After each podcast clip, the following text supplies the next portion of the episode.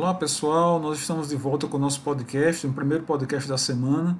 Serão cinco podcasts por semana, dentre segunda e sexta, e nós teremos novidades por aí logo logo, com entrevistas, alguns depoimentos. Mas hoje eu gostaria de tratar com vocês um pouco sobre uma discussão que nós temos tido em sala de aula, que eu acho que é muito pertinente para entender um pouco o Brasil de hoje. Né?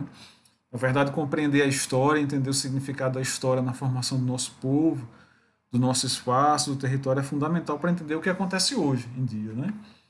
É, compreender como, na verdade, compreender como se forma o território brasileiro é uma tarefa sem muito sucesso, eu acredito, caso não seja feita a leitura de pessoas como Caio Prado Júnior. Né? Isso, para mim, já está muito claro e tem uma corrente grande de pesquisadores que entendem da mesma forma.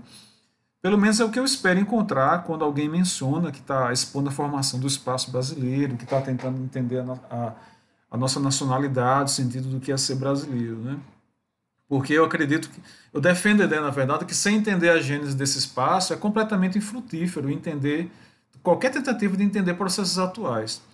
É por isso que eu também defendo, essa é outra defesa que eu faço, a ideia de que para entender o espaço urbano é preciso também recorrer à formação do espaço em suas dimensões históricas e, sobretudo, sociológicas. Né?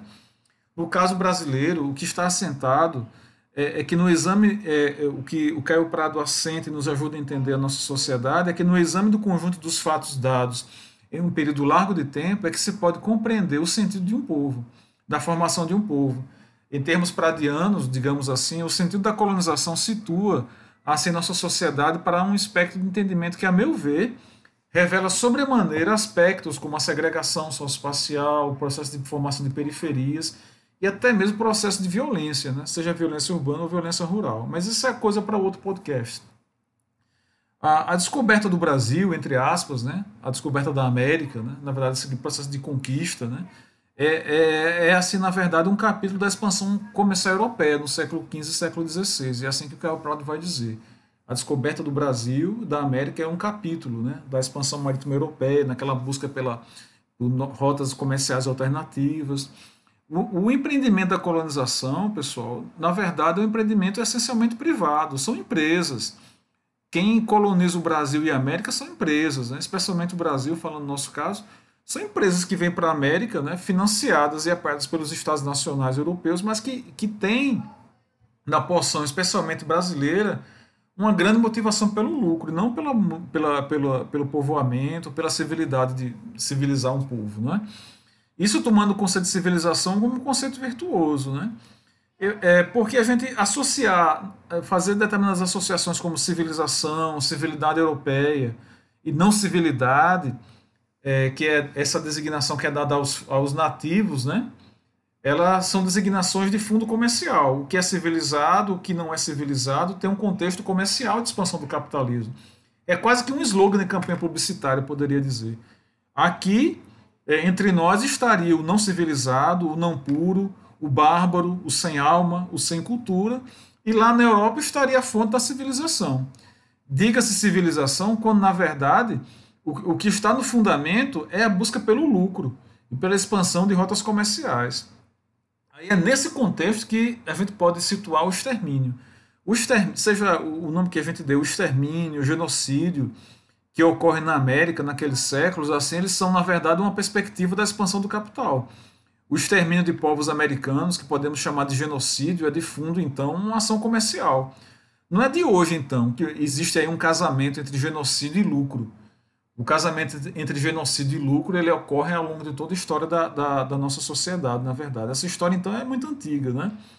E não bastasse, e, e assim, falando em termos marxianos, não, não bastasse a definição da, de mais-valia, de extração de mais-valia que ocorre em Marx, para a gente entender o capital, basta a gente examinar o que ocorreu com os nativos no Brasil, nesse caso, né? que são exterminados na ponta das espingardas de bandeirantes, na importação de doenças pelo homem europeu, e ainda de uso da fé cristã como um mote, grande mote de expansão, civilizar para salvar. Salvar de quê, né? Mesmo que para isso eu tenha que remover e matar é, é, essa é a lógica do, do, civilizador europeu. E é assim que a nossa sociedade vai naturalizando atos de violência e, e colocados quase como necessidades ao progresso.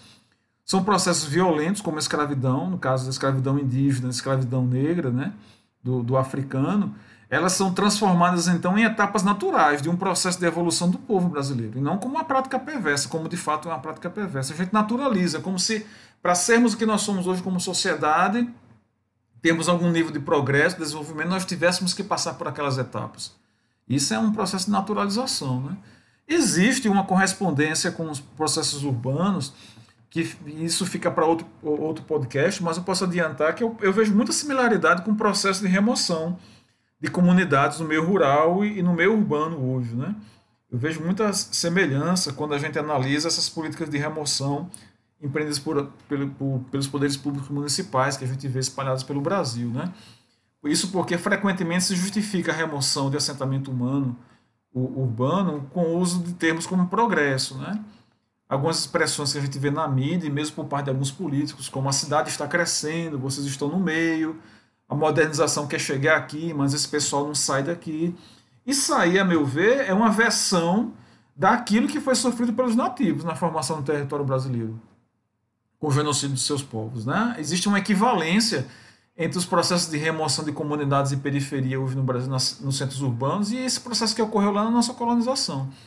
O que eu gostaria de chamar a atenção, na verdade, nesse podcast que vai ser um pouco mais curto, é essa ligação que, eu, que eu, a gente pode perceber agora claramente, quando a gente vê Caio Prado, que pode ser feita, desculpem, entre o extermínio de povos, dos povos originários e a expansão comercial europeia. Agora sim a gente pode compreender com clareza, né, como eu falei, por que é que o genocídio desses povos equivale a uma face de um processo mais amplo. Que processo mais amplo é esse? Né? Por que, que o genocídio é uma face de um processo mais amplo? Que processo mais, mais amplo é esse? Qual é o processo? Qual é o projeto que existe aí por, na, por trás da, da prática de extermínio de, e pra, pra, as práticas genocidas? É uma necessidade de acumulação de capital, de gente que não estava nem um pouco interessada é, nem civilizar, nem moralizar ninguém, mas estavam motivadas por ambição e lucro. Pois é, é, é, é assim. É, de fato, nem todo comércio a gente pode dizer que é genocida, mas toda prática genocida na história, de algum modo, ela vai se ligar à expansão de algum tipo de comércio. E é sobre isso que a gente tem que, tem que prestar atenção. Em cima disso que a gente tem que prestar atenção. Que os processos de extermínio, de genocídio, é, ilustrados por esse, como no caso da colonização brasileira, eles estão ligados de algum modo às necessidades de lucro de acumulação de capital por parte de um grupo, seja o grupo dentro do território ou fora do território. Então é isso, nosso podcast de hoje foi esse. Amanhã a gente volta com o nosso sétimo podcast. Então, até mais, até a próxima.